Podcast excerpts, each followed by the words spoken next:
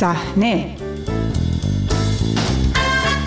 نگاهی رادیویی به دنیای تصویری. سلام مجله هفتگی صحنه را میشنوید و من بابک غفوری آذر هستم. در این شماره در ادامه بررسی کارنامه داریوش مرجویی با یکی از شاهدان فعالیت‌های او در دوران اقامتش در پاریس گفتگو می‌کنیم. با صحنه همراه باشید. سینمای ایران. با وجود گذشته بیش از دو هفته از قتل داریوش مرجویی و همسرش وحیده محمدیفر فضای فرهنگ و هنر ایران همچنان تحت تاثیر این اتفاق مهیب است. در کنار طرح تحلیل های مختلف درباره دلایل قتل این سینماگران شناخته شده صحبت از کارنامه و دیدگاه های آقای مرجویی به عنوان یکی از مهمترین فیلمسازان تاریخ سینمای ایران ادامه دارد. در این تحلیل ها اما کمتر درباره فعالیت های او در مقطعی خاص از زندگیش صحبت می شود. مقطعی که او به فاصله کوتاهی پس از وقوع انقلاب سال 57 در کشور فرانسه اقامت داشت. داریوش مرجویی بهار سال 1360 به دنبال پذیرش فیلم حیات پشتی مدرسه عدل آفاق در جشنواره کن همراه خانوادهش ایران را به مقصد فرانسه ترک کرد. با مخالفت مسئولان وقت در نمایش این فیلم در جشنواره کن امکان نمایش آن در این رویداد مهم فراهم نشد اما کارگردانش در فرانسه ماند. تحولات سیاسی خاص آن سال ایران و ابهامها درباره امکان تداوم فعالیت سینمایی باعث تصمیم داریوش مرجویی در تداوم اقامتش در پاریس شد. به ویژه آنکه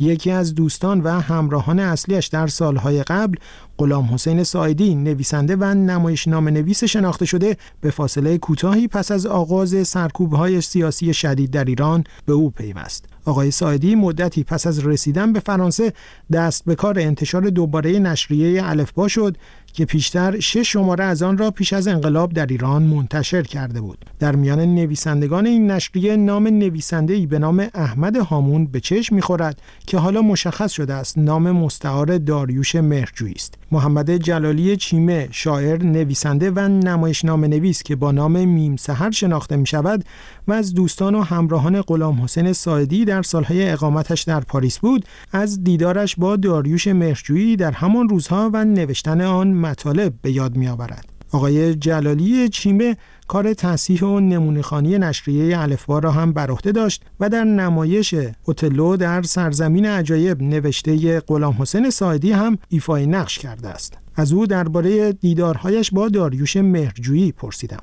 من ایشون رو در چاپخونه آقای پوروالی در محله ونسن حاشیه پاریس دیدم. در اون چاپخونه که آقای پوروالی نشریه روزگار نو رو به راه انداخته بود. همون زمان یک سال بعد آقای ساعدی هم که در پاریس اومده بودن قصد داشتن که نشریه الفبا رو دوباره چاپ بکنن و نشریه الفبا در اونجا تایپ می‌شد و به چاپخونه فرستاده می‌شد. منم به خواست ساعدی چون می‌رفتم برای تصحیح غلط های تایپی مطالب تایپ شده الفبا اونجا آقای مهرجویی هم می اومدن زیرا خونه‌شون هم همین نزدیک به همون چاپخونه بود. می اومدن برای اینکه خودشون هم مطالبی برای الفبا میفرستادن ترجمه یا نوشته بودن. و من در اونجا با ایشون از نزدیک آشنا شدم. البته آقای مهرجویی که خب همون زمان هم برای ما به عنوان یکی از بزرگترین پایه‌گذاران سینمای مدرن بود. با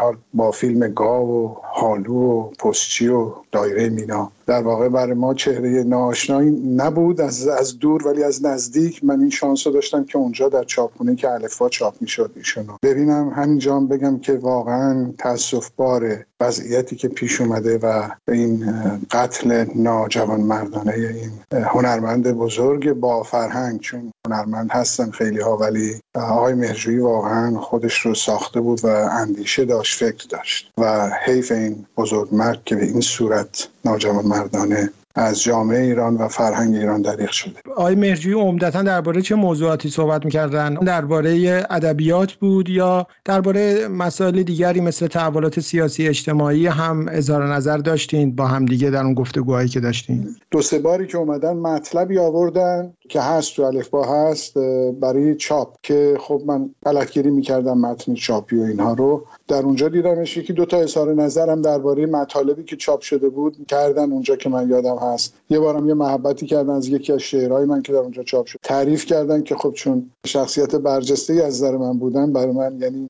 به یاد من مونده از محبت ایشون. این که در چه مواردی این صحبت می‌کردن و بحث می‌کردن فقط می‌دونم که با آقای سایدی در اون روزها در فکر تدارک ساختن یک فیلم بودن که یک آقای تهیه کننده هم که قرار بود این فیلم رو تهیه بکنه و سایدی خیلی خیلی روی این به روی این سناریو کار می‌کرد و مدام فکر و ذکرش بود و گاهی میشست در کافه در ونسن جا گاهی هم جاهای خلوتتری رو پیدا می‌کرد و حتی یک بار خیلی در حال چون دوست داشت جای آرام و امنی رو داشته باشه یک یک بار هم من یادم هست که یک گورستانی نزدیک بنسن بود که از اونجا اومد و گفت داشتم رو سناریو کار می‌کردن و خب من بیشتر سایدی رو می‌دیدم چون با ایشون برای الفبا من کمک می‌کردم اما ظاهرا تهیه کننده بعدها گویا به نوعی حالا اصطلاح دبه رو نگیم یه جوری گفته بود که این سناریو در خارج نمیشه برای اینکه فروش نخواهد رفت و از این صحبت ها به حال عملی نشده بود گویا.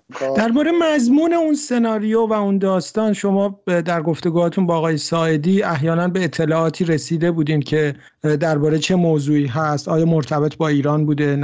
مرتبط با ایران که صد درصد بود. برای اینکه به هر حال سایدی فقط به ایران فکر می‌کرد و مسئلهش ایران بود و مسئله جامعه ایران بود و در خارج هم در اینجا هم همیشه ورد زبانش این بود که ما باید یک جنبش فرهنگی به راه بیاندازیم و مسئله مقاومت فرهنگی جامعه دیاسپورای ایرانی روشنفکران درس خواندگان در خارج از کشور براش از همه چی مهمتر بود و در این کار کوشش می‌کرد. بنابراین صد درصد متن سناریویی که مینوشت در ارتباط با ایران بود. احتمالا چیزی شبیه به اونچه که شاید مثلا اون فیلم آقای مهرجویی که بعدا در ایران ساخت تا حدودی ملهم از اون سناریویی که گویا اینجا نوشته می‌شد ما هم می نوشتن و با هم تدارک می دیدن بوده باشه.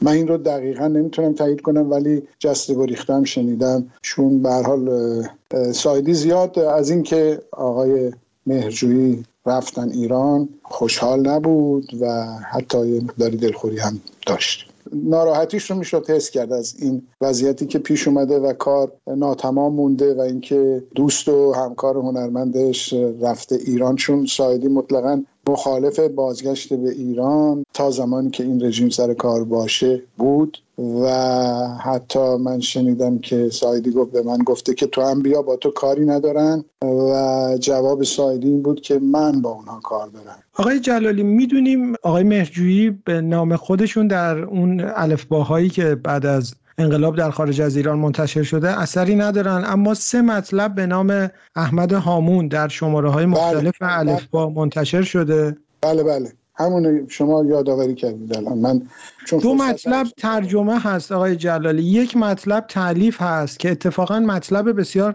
قابل تعملی است که حتی نگاه از امروز به اون مطلب هم بسیار توجه برانگیز هست که در اون مطلب به موضوع تمامیت خواهی و حکومت های تمام خواه اون چیزی بله که بله. حکومت های توتالیتر ما در دوران معاصر خیلی داره تکرار میشه می‌پردازه و اونجا در واقع بحثی هست در اون مطلب که چه مقدار حکومت اون زمان ایران یعنی حکومتی که زیر نظر روح الله خمینی در ایران بود می‌تونه شبیه باشه به حکومت های مثل حکومت آلمان هیتلری یا موسولینی در ایتالیا. به خاطر دارین در واقع اون مطلب و آقای مهرجویی احتمالا خودشون اوورده باشه به شما داده باشه یا آقای ساعدی اوورده درباره اون مطلب الان به خاطرتون میاد؟ متاسفانه من الان حضور ذهن ندارم و اگر قبلا گفته بودی می‌رفتم به الفبا سری می‌زدم. حدود چهل سال دقیقا گذشته ولی می‌دونم که بله به اسم احمد هامون مطالبشون رو می‌دادن. مطالب به اصطلاح اجتماعی و فلسفی بود. اینی که شما فرمودید الان به یادم میاد که همین مربوط به به اصطلاح مسئله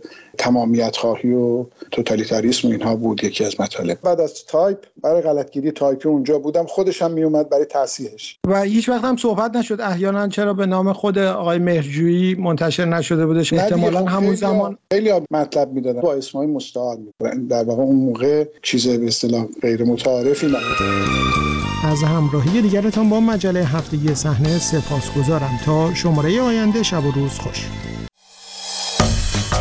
از رادیو فردا با شما هستیم.